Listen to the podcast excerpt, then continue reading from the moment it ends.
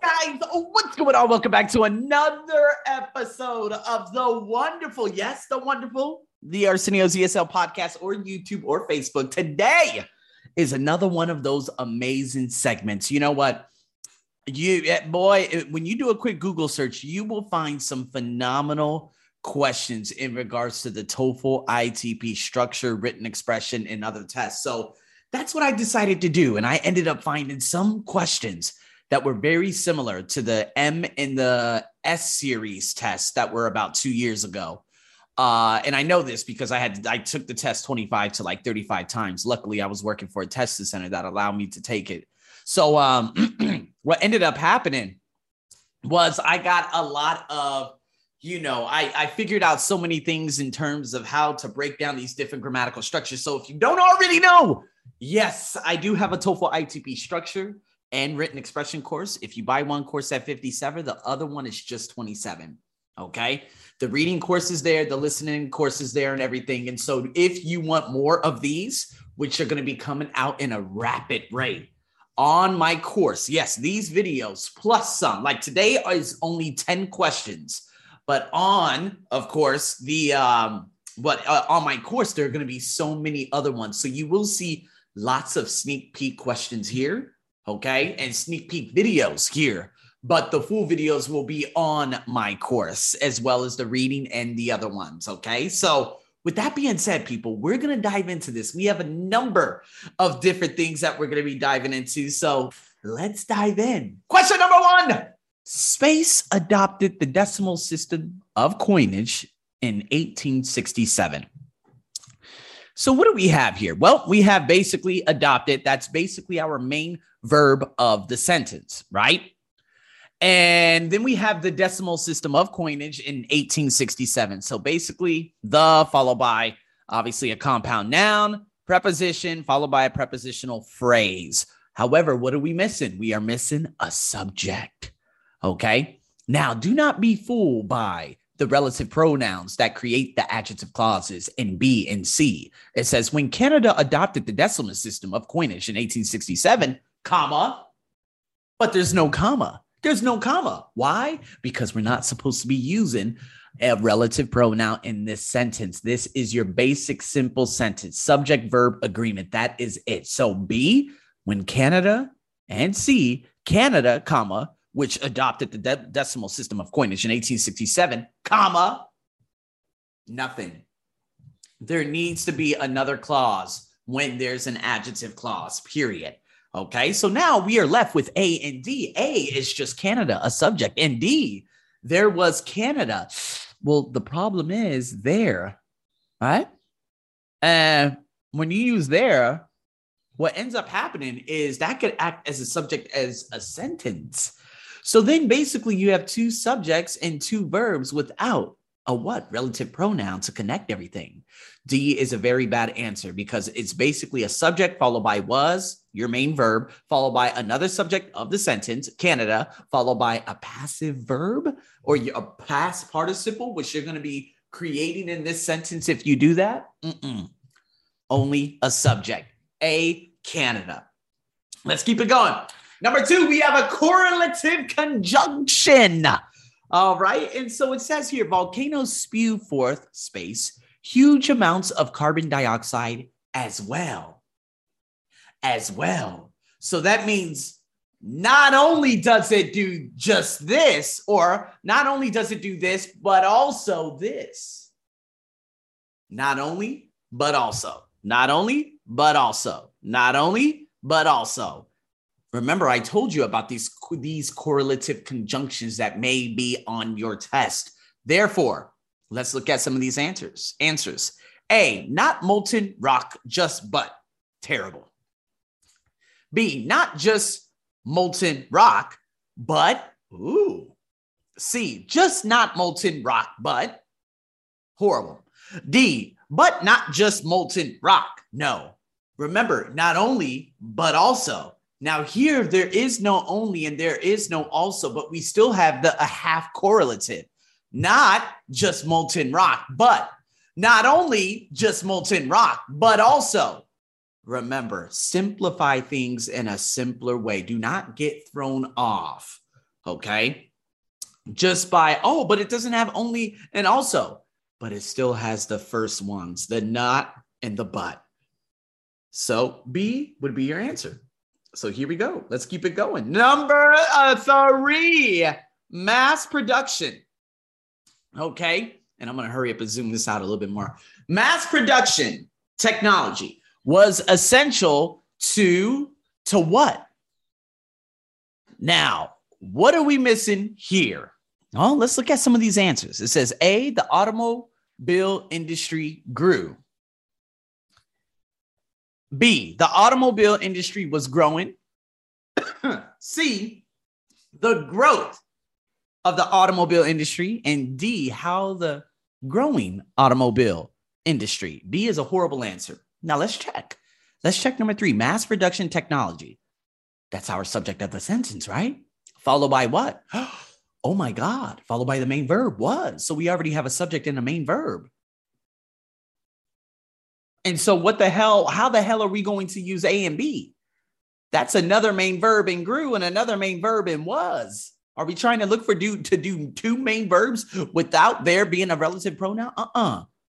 So C would have to be the answer to the growth of the automobile industry because it does not have a subject and it does not have a verb. That's how we break it down. People, process of elimination. I've talked about this on so many different occasions. How if you are able to establish that process of elimination and say, hold on, number three, we got a little bit of a subject, we got a little bit of a verb. So to hell with A and to hell with B. And then you look at D, how the growing automobile industry, dot, dot, dot, dot. Normally that sentence should be put at the beginning, not at the end. There it is. That's how we break it down. That's how I break it down. Okay. So here we go. Let's keep it going. The city of Little Rock became the state capital of Arkansas. Space was admitted to the Union in 1836. All right. So here we go. The city of Little Rock became subject verb, the state capital of Arkansas. But check this out. What's happening here? If we look at this space, what comes after the space? Another main verb. Oh, Ooh, if another main verb comes, that means there's got to be another subject somehow, right? Affirmative. So then we're going to look at the answers in which have subjects and we could quickly eliminate the ones that do not. A, in which, gone. D, in which, gone. Now we have B and Y, it was emitted. And C, when it was emitted. So Little Rock became the state capital of Arkansas. Mm, it was admitted to the Union in 1836. Is there a why? Is there a condition? No, we're talking about a specific time period, 1836, therefore, relative pronoun when slotted in, done. Let's keep it going. Let's keep it going. Ooh, this one's going to be good. Number five. This is a non defining relative clause. Okay. So these could be used also as appositives. So number five, modern composers, comma, including mm, employ 12 tone or other series techniques, comma, range widely in their use of tonal centers and emphasis. Okay. So modern composers, including mm, employ 12 tone range. So modern composers, comma. Okay. So what happens when you have a non-defining relative clause, we need a relative pronoun, right? And there are only two answers with relative pronouns, A and B. They is a subject. D, anyone, is totally off. So now we've already eliminated two bad choices.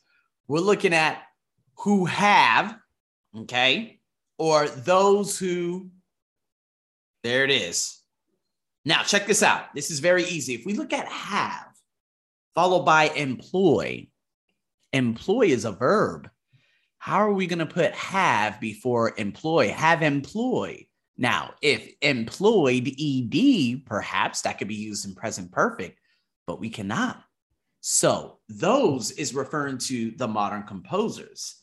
Modern composers, including those, those who, who employ relative pronoun before the main verb, relative pronoun before the main verb. And the subsequent clause, range, is your next verb. So subject, comma, those who employ, obviously, relative pronoun, followed by verb, comma, main verb. That's how we do it. That's how we do it. Let's keep it going, people. Number six. Oh my God, I don't even have number six. I don't know what happened. Sorry, people. Let's go into number seven. Oh, so much for that. Oh, which is now number six. Living organisms contain more water, other substance. There's a comparative that is happening here. Okay. Now, if we look at these answers, it gets a little bit tricky though, because it says A, then do any other substance. B, does then any. C, do then any they. Oh, okay. And D, then they do any. Now remember, it's a comparison. So if we look here, living organisms, subject, contain, verb, more water. Now, could you put does than any other substance or then do any other substance? So what's happening here we don't need a second subject. So we could uh, quickly eliminate which ones? D and C. So now we're left with then do any and does then any. But because it's organisms, we can't use does because it does, he does, she does. So when we look at organisms, it must be then do any other substance. A is your answer. They get a little tricky, but you can follow it. Okay, let's go into number seven. Tear glands secrete fluids that keep the eyes and eyelids mm, and wash surface materials from the eyes. So, what do tear glands do? They keep the eyelids and eyes. Mm. Now, it says, and eyelids. What does it do? There needs to be something that explains what these tear glands do. We know that in the answers in A, B, C, D, it says moist, moist, and moist. So we got moist. Now, are we looking at C as moist as? No, because we're not doing a comparison to anything. To be moist, eyelids to be moist and wash surface? Absolutely not. Now, you probably got a little bit confused with A because it says and moist and you see and eyelids and moist and wash. No, this is not a parallel structure. We're looking for an adjective that describes what tear glands do, okay, for the eyes and the eyelids. They secrete fluids to do what? And what, what it does, keep the eyes and eyelids moist and wash surface materials from the eyes. So we're looking for an adjective that describes what tear glands do for the eyes and eyelids. We're not going to make it complex. It's not a parallel structure. To be moist, absolutely not. And we're not doing it as and as. Oh, she's as fast as. We're not doing that anywhere, any shape, anyhow. Got it? We got two more people. Most young geese leave their nests at an early age, and young snow geese are mm, exception. Not, no, none, never. So remember, if you are on my course, I break down these very easily. And I broke it down for one of my Saudi Arabian students earlier this year. And last year, as a matter of fact, November and December. If we look here, okay, before a TIO ending, which is a noun, you must use no, are no exception. Okay. Now, if we were to use not, we must have an article and, not an exception. Okay. None, obviously, that's the most misplaced one, and never an exception. So in both A and D, you would have to use an additional article to make sure that it actually forms and it, okay, it, you know, it's legit. But if you don't, that's why no comes before just a noun. But if you had an article there, we would have to consider the other ones. So that goes more in detail in my TOEFL ITP structure course. All right. Now, last question. Number nine Vancouver, British Columbia has a temperate climate for a city situated space far north. Now we have as far north it needs to be as far north as, right? Just like the previous question. No. Now, what we're looking so far north. Now, remember, I went over the so, the so that, that's also in my course too. But nonetheless, if we look at very far north for a city situated very far north.